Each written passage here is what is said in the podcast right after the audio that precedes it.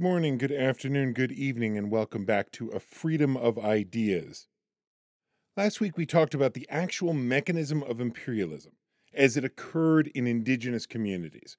Now, to be more precise, we talked about one particular aspect of this, this overall mechanism used by the institution of imperialism to, first of all, generally impose its will, but uh, more to our particular purposes, to actually actively change the mind of the individuals who were subject to imperial power.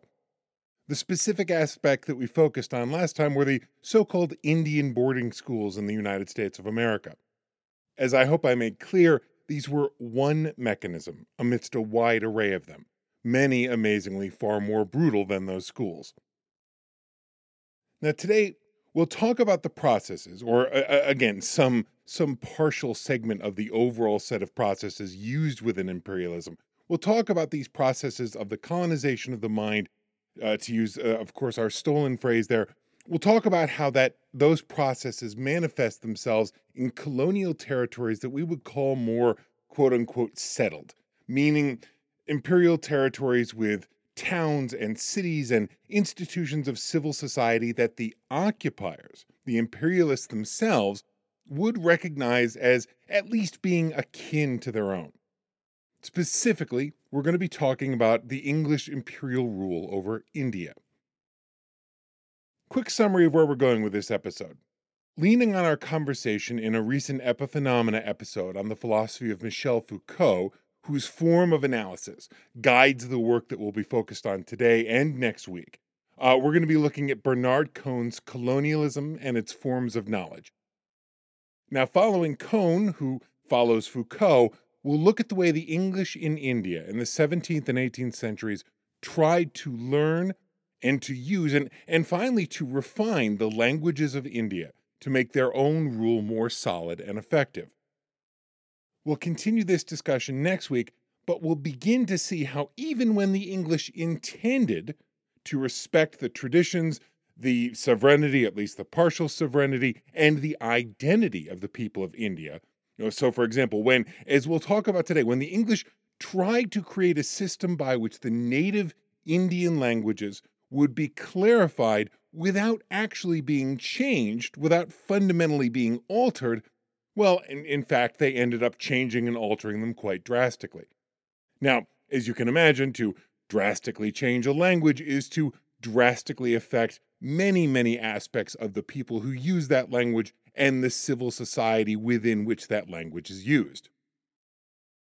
Now, it may sound strange to say that the English had no intention to change the Indian people over whom they were committing, you know, violent imperial rule. And, you know, fair enough. That is a strange thing to say. And of course, that's not what we mean. Of course, the English did intend to make countless changes in India, not least by removing Indian political and economic sovereignty. But the point here is that if we follow Cohn's read of the situation, there were many folks in, in, the English power structure in India who actually wanted to help India.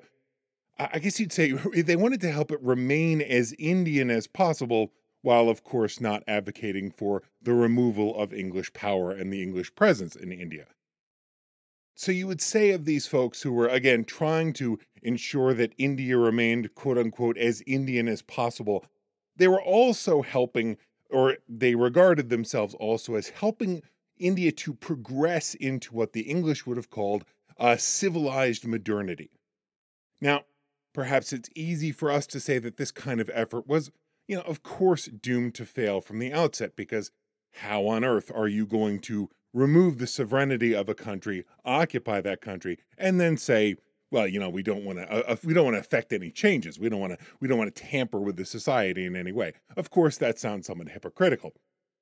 But the specific mechanism of how this attempt to help modernize India without fundamentally changing India, the mechanism of how that attempt failed and the impact it ultimately had on India is the essence of what we'll be talking about for the next couple episodes. Because if you'll recall, this is exactly the kind of activity that Mill was referencing when he talked about necessary despotism over quote unquote people in their nonage. this is the English doing the quote unquote right thing, meaning helping a civilization, of course, India in this case, helping a civilization to become more mature, more rational. Of course, and as we always must say, that's more mature and more rational as the English viewed it, viewing the situation as they did with their kind of built-in rational chauvinism that we've we've talked about quite a bit. So this essentially is going to be our learning laboratory in a sense to see how this philosophical notion, how some of these philosophical ideas we've been considered, how does that translate into the historical reality of the English in India? Now, to very, very quickly summarize Foucault, and, and I will say we just did this epiphenomena episode on him. It, it already it was very glib. Uh, it is certainly not a master class on Foucault, but it gives you just enough information to, you know, perhaps just enough information to be dangerous, but certainly to see some of the reference reference points in this uh, in these couple episodes here. The fundamental focus that Foucault is always going to bring to any questions like this is to analyze the ebb and flow of power as it unfolds historically. So for Cohn, what he's really looking at is what does it mean for the English to be enforcing this kind of power over India? What explicit impacts did that power have? But then what what unexpected impacts happened as well? So, for example, the fact that Cohn contends that there were changes made to Indian language, for example, as we'll talk about today, that the English truly did not intend, that they were trying very hard to avoid making, but made them nonetheless. That's the kind of unexpected expression of power that just fascinates Foucault. And we see that very much in the echoed in the structure that Cohn uses to, in his analysis. The first thing to say here is that there's a much more complicated process at work than what we talked about in the last episode. And, I would also say we'd have to call the process at work here in imperialism in India, on balance, a less, really less brutal than the way eh, imperialists typically treated more indigenous peoples. And this, of course, as we've said, this is another aspect of this rational chauvinism that we keep coming back to. This is the idea that you can put entire peoples, kind of, you can peg them somewhere on a scale of rationality, of maturity, of, of essentially of civilization overall.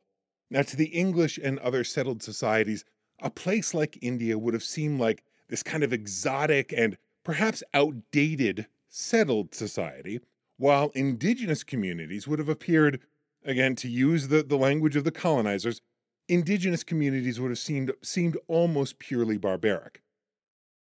And if a people seems barbaric, and so goes the sort of unstated implicit logic of imperialism, if a people seems more barbaric, well, maybe that means that we, the colonizers, are justified in being more barbaric in our treatment of them.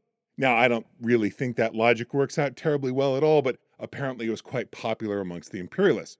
It's a wonderful little self fulfilling prophecy by which the imperialists could be both inhumanely barbaric and yet use that very behavior as proof of their highly refined rationality and their civilizational attainment. But surely I digress. To look more closely at the dynamics of British colonial rule, we're going to turn primarily to a book I've referenced, but it's a very strange little book. Again, it's Bernard Cohn's Colonialism and Its Form of Knowledge. Now, I'll admit that I find this piece alternately fascinating and frustrating. It starts out making promises that absolutely make me salivate, and then it doesn't quite deliver on those promises, you know, in my humble opinion. So, for the rest of our time today, and finishing up next week, we're going to talk about Cohn. We're going to talk about his premises. We're going to talk about the things that I believe he he really actually delivers on quite well, that he proves quite thoroughly.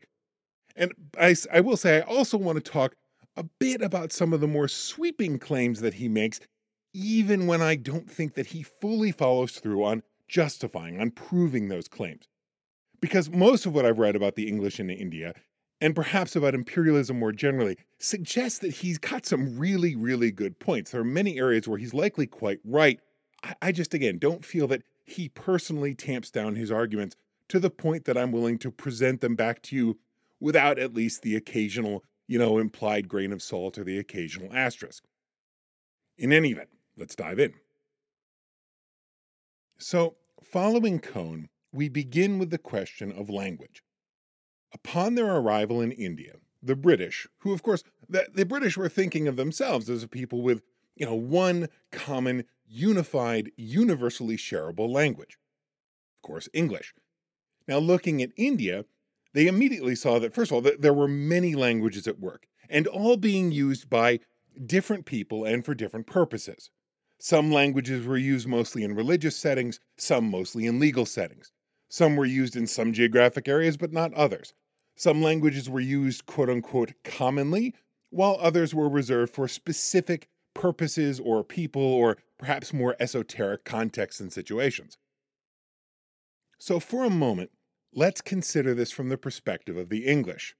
Not, by the way, as a means of building sympathy for their perspective, but rather to understand the steps that they were to take in response to the situation that, from their pers- perspective, they were encountering. The English recognized first and foremost that language was one of the key forms of knowledge that they needed to learn to more broadly learn about the Indian state and the Indian people. They recognized generally that knowledge of a people was the key to ruling a people. And they felt, you know, initially seeing this this this network of languages that they couldn't quite wrap their heads around, they felt initially way out of their depths as as far as they could necessarily uh, reliably communicate with the people over whom they proposed to rule.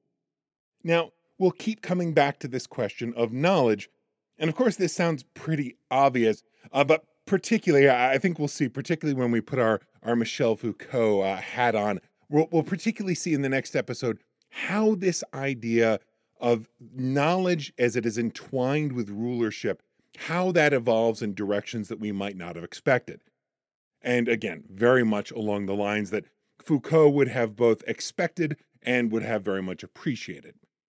But first, many English colonists began both to learn and to advocate for a general knowledge of the most common Indian languages. Among the first languages the English sought to learn was Persian, which was one of the languages used in government and law. However, this process was not perhaps so easy as it might have seemed, and certainly wasn't as easy as the English were hoping it would be. Of course, there was no online course that these folks could take, but the challenges actually ran far deeper than that, and in fact, these challenges point us back to a variant of our old friend, worldviews. Now, I'll let Cohn explain this. Quote The British realized that in 17th century India, Persian would be the crucial language for them to learn. They approached Persian as a kind of functional language, a pragmatic vehicle of communication with Indian officials and rulers through which, in a denotative fashion, they could express their requests, queries, and thoughts, and through which they could get things done. To use Persian well required highly specialized forms of knowledge, particularly to draft the many forms of documents that were the basis of official communication throughout much of India. Persian as a language was part of a much larger system of meanings, which was in turn based on cultural premises that were the basis of action the meanings and the premises on which the Indians constructed actions were far different than those of the British. So, even behind some somewhat tangly language there, we can see this sort of unexpected challenge emerging for the English here. They were expecting to be able to run language you know, kind of like a piece of software. And again, I'm using this imprecise, misleading kind of analogy of mind, you know, sort of linking mind to uh, to computations, but but bear with me and don't take it too far.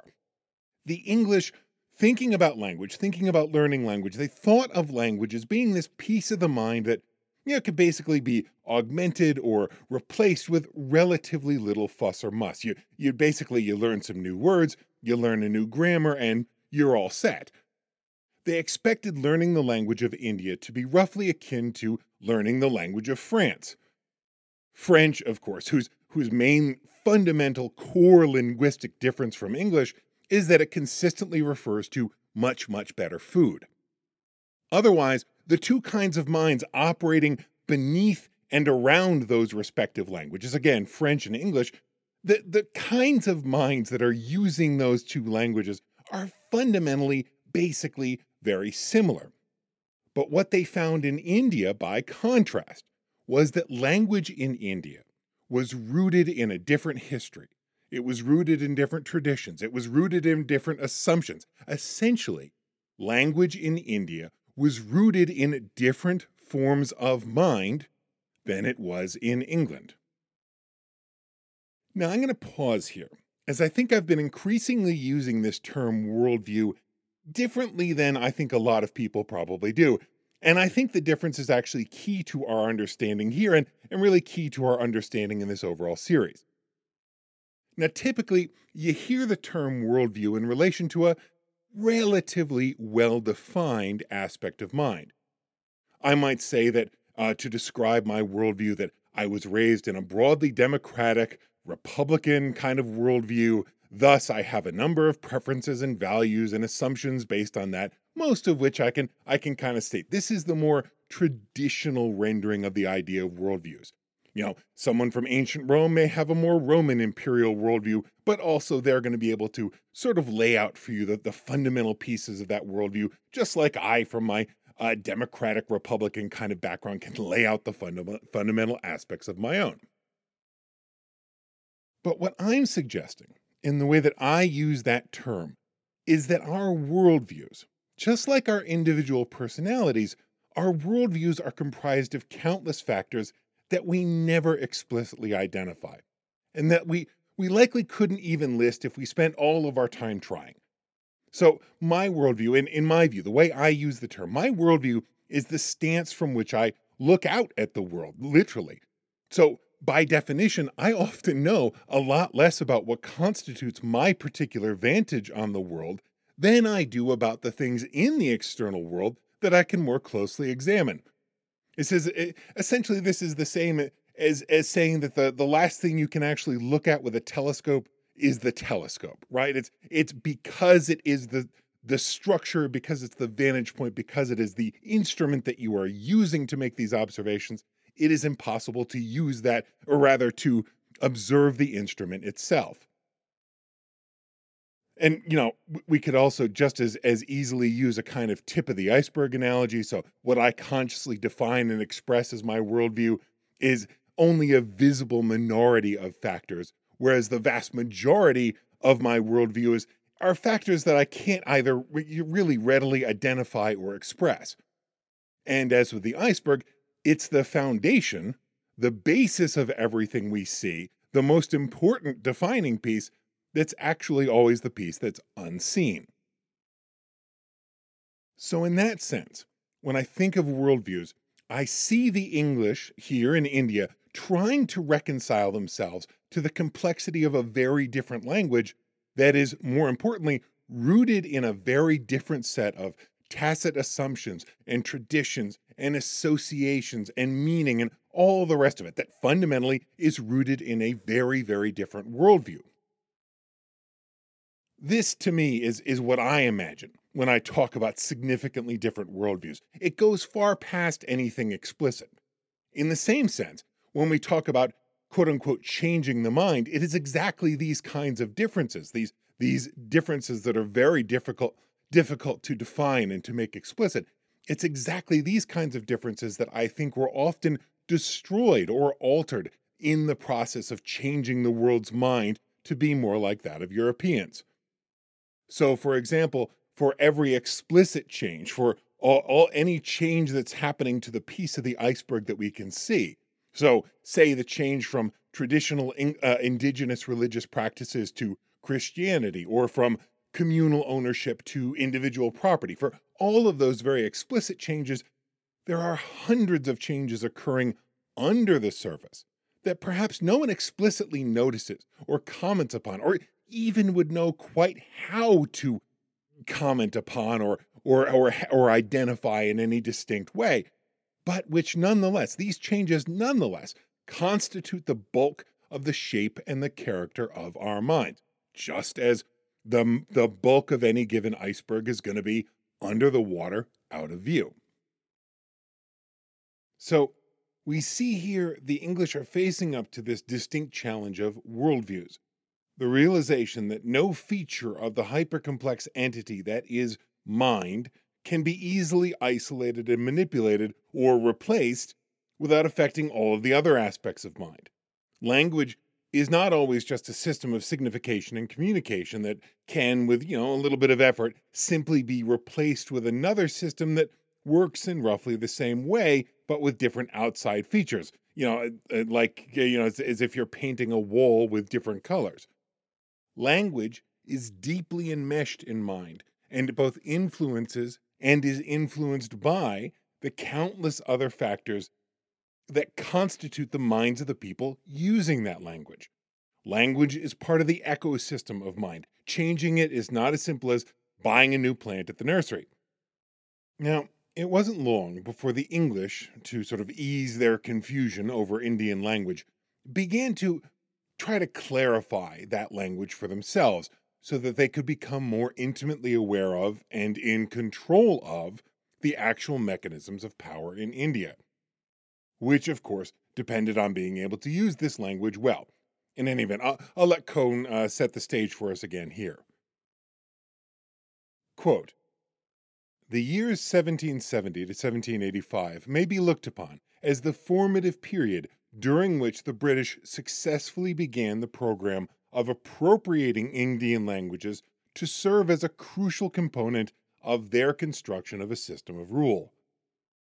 More and more British officials were learning the classical languages of India, meaning Sanskrit, Persian, and Arabic, as well as many of the vulgar languages.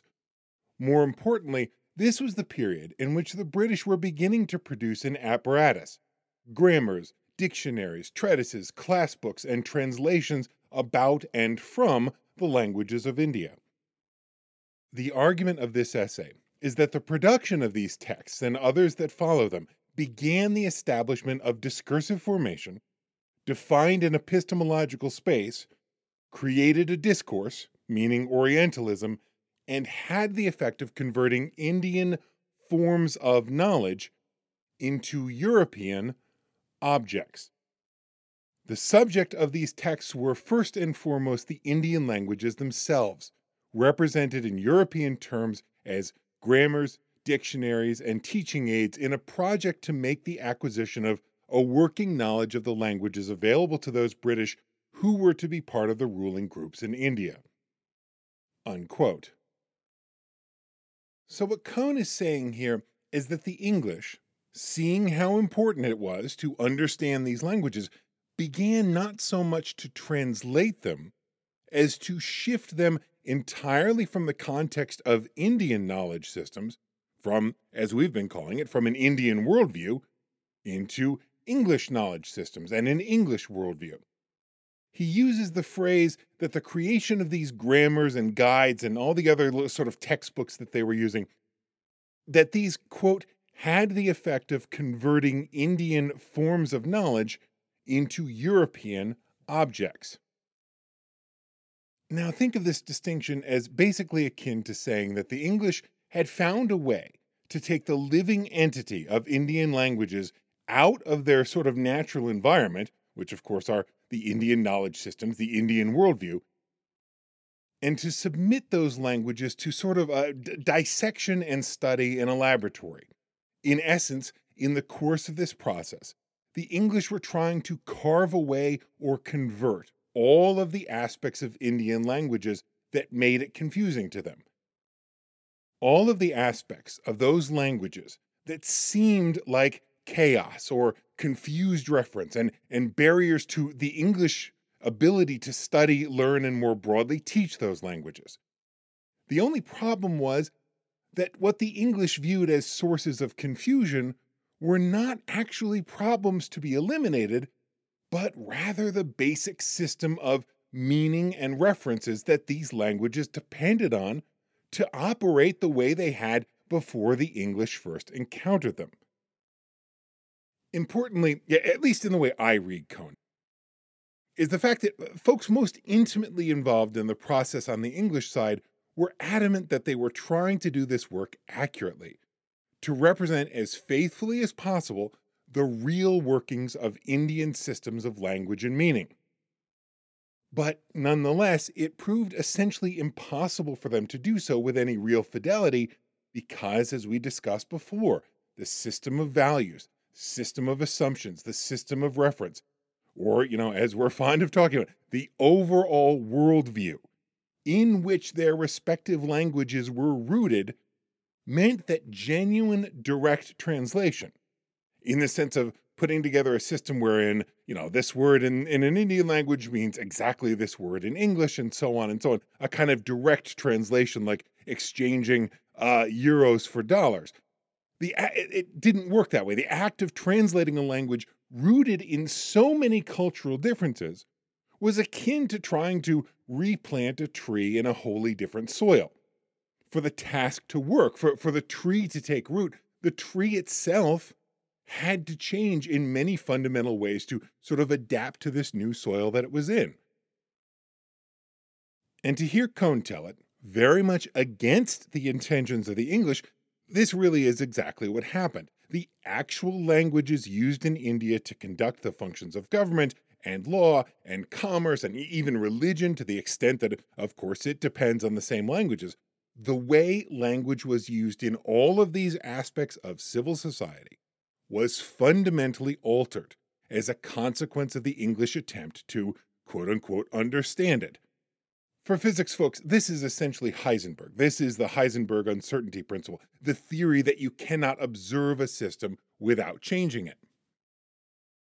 Except, of course, to the extent that the English were not simply trying to observe, they were trying to change Indian language systems into systems that made more sense to them, into systems that made more sense to the English, systems that could be readily translated, readily taught, as, for example, as we said before, in the way that French and English certainly they're not interchangeable. It's very hard to go from English and, and learn French, but these are the, the entire system of reference that languages depend on, the system of signification that language depends on, the, all the contextual pieces, very, very largely going to be pretty similar, right, between English and French. Not so going from English to, to the various Indian languages. Naturally, this created what we must at least call a ripple effect, though per- perhaps it's better to say that uh, instead of creating a ripple, it changed the actual nature of the water altogether. Now, I want to hear from Cohn one more time as he discusses the means by which a change in language, coupled with the English desire to know and to codify all the dynamics of Indian public life, so as to, again, to better be able to exert control within that life. Let, us hear Cohn on how all this was fundamentally altered by the way the English manipulated language and knowledge in India, and how that change in language and knowledge seeped out into every aspect of government, every aspect of culture and society. Quote The knowledge which this small group of British officials sought to control was to be the instrumentality through which they were to issue commands and collect ever increasing amounts of information.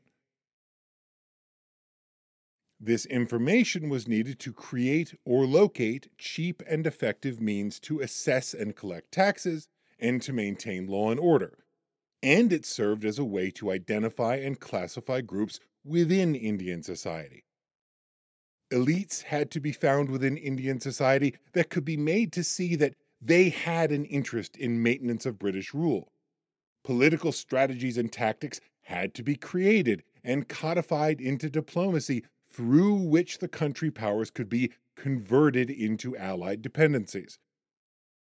The vast social world that was India had to be classified and categorized and bounded before it could be ordered. As with many discursive formations and their discourses, many of its major effects were unintended, as those who were to be the objects produced by the formation often turned it to their own ends. Nonetheless, the languages that the Indians speak and read were to be transformed. The discursive formation was to participate in the creation and reification of social groups with their varied interests, It was to establish and regularize a discourse of differentiations that came to mark the social and political map of 19th century India. Unquote. So here we have a, a, bit of some some thick verbiage from our friend Cohn, but so let's walk us through this contention. Now, the British, as we've said, the British need knowledge of India to control India. They need knowledge of how to control government, how to collect, how to collect taxes, how to understand, how to classify, and how to control the population. They needed to be able to connect with and relate to local and regional political power structures. In this process, though their intention was to learn Indian languages, as a means of gaining that knowledge and control. The languages themselves were transformed both in the abstract and in their practical function in Indian society. By bringing what they thought of as quote unquote order to the languages of India, the British changed those languages structurally at the most basic level, with the ultimate effect being that that those languages became an object, or if you prefer, an agent of the British will in India. So a process that began with, you know, if we agree with Cohn, if we follow Cohn in this, and, and I don't know enough clearly about the internal workings of imperialism in India to, to debate him on this point. So I'm sort of just accepting his contention about the English intentions and all this, but it nonetheless does seem to, to paint a, a pretty consistent picture. But in any event, if we follow Cohn in this, a process that begins with an honest attempt to understand languages as they were, as they existed naturally in India, became a process of transforming language into another tool of control. So, to redescribe all of this in the terms that we've been using all along, the English want to gain knowledge of Indian languages so as to better understand the Indian people and the way they operate in the public sphere. But to achieve that understanding, they had to make changes to the existing languages. The British have to, quote unquote, clarify the way those languages are being used so that they can better understand them within their own context.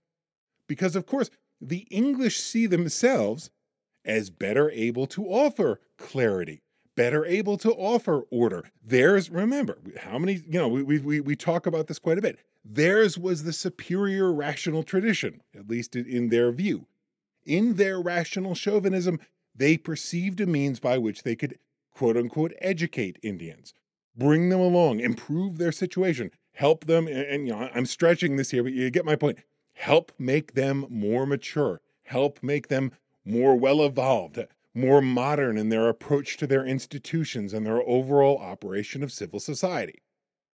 But as ever, helping a people become more mature, quote unquote, in fact meant helping a people become more like the imperialists who were judging those levels of maturity to begin with. Now, even if we agree here with, with, with Cohn that the English intentions were good, that they thought they were they were helping the Indians become essentially more effectively Indian, that they weren't changing them, they were just kind of helping them evolve in the direction that they were already naturally going, to be more sort of effectively and maturely themselves, and, and to do so with greater rationality and clarity as far as the English were concerned. And again, this is all speaking from the English point of view. So to hear Cohn say it, even with the best of intentions, and an honest desire to preserve Indian culture and values, the English rational chauvinism at play here succeeded in remaking Indian language at its core and therefore fundamentally changing the way their society operated. Again, in their ostensible effort to be quote unquote helpful and supportive, English remade the character of the Indian languages such that it became far more basically rooted in English values and English sensibilities and English notions of order while maintaining the basic outward form of the original Indian languages. So, this is, you know, we, we talked initially about how there were so many, such a different system of reference and, and, and signification at work underneath the languages in India. Well, rather than just go in and replace the languages, what we see the English doing here is essentially coming in and replacing the subsurface, replacing the soil in which those languages operate, such that, yeah, of course, it's going to still sound like the Indian language or using the same grammar, or excuse me, using the same vocabulary, using the same pieces, probably even the same grammar to a large extent, but the system of references that was so much the confusion to begin with from the English point of view, that changes to make the languages conform better to the English notion of what should be clear, what should be rational, what should be a, a mature modern working language.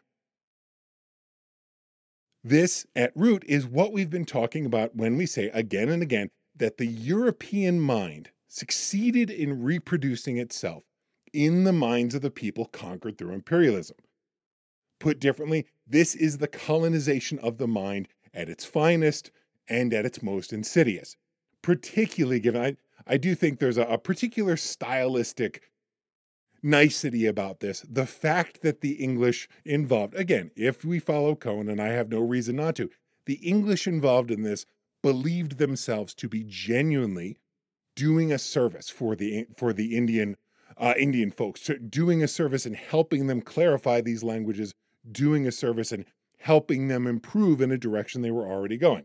Of course, we see probably not even a possibility in the context they were in, but the fact that those were their intentions and the fact that that's what they thought they were achieving, that, you know, it certainly seems very consistent with this entire notion that we we have starting with Mill of sort of necessary despotism and helping the immature peoples uh, achieve greater modernity, greater freedom, and greater rationality. But certainly I digress. Now, that more or less wraps up our conversation for today. Uh, next time, we'll continue our discussion on Cohn's read on imperialism in India to look at how the same process applied to Indian law. Then we'll go a bit further to examine what I think of some, some of Cohn's claims that though they really do resonate with me, though I think there's a, a lot of important pieces in them, I don't think they are proven quite to the extent that I'd like within the context of the essay, as, as I was talking about before. And I guess if I had a specific question for folks, if, if you wanted to send me some feedback on this, as I'm starting now to get into the details of, of what I mean when we talk about this broad category of activities that I've been referring to as sort of the changing the world's mind, as, if you will. We've talked about in the that in the abstract for so long. Well, now we're getting into the details. We certainly got into the details uh, last week or a couple weeks ago, talking about the Indian boarding schools in America. We're looking at this in terms of Indian language and the English imperial experience in in India. Now, these are just examples. They're certainly not exclusive examples. There are a lot of different pieces to this. But as we kind of go from the theory to more of the quote unquote practice uh, of the idea of changing minds and imperialism, is this what folks expected? Is this consistent with what you were anticipating as we were talking about this more theoretically? Does this still seem to to fit together? I suppose I should say if it if it ever seemed to fit together for you, does it continue to or is this pulling you in different directions? Is this making you get a, a different impression of these activities than you were expecting? In any event, as always, would love to hear your responses to uh, whatever it would please you to respond to. So uh, please send me an email, words at a freedom of ideas, or drop me a line on Twitter at A Freedom of Ideas or check out the website, afreedomofideas.com. You can also, in addition to all that contacting and question answering stuff on the website, you can also uh, you know, find information on how to support the show, find information on how to get some merchandise. If that's what you're into, you can certainly find some great uh, snippets and clips and descriptions that you can send to your friends to recommend the, the, the show to them. So, all kinds of great stuff. Just a, a cornucopia of things that uh, are really exciting that that actually serve my interest, but that I want you to feel excited about as well. In any event, thank you as always for tuning in. I'll talk to you next time as we continue looking at Cohn and his work, and I'm looking forward to it.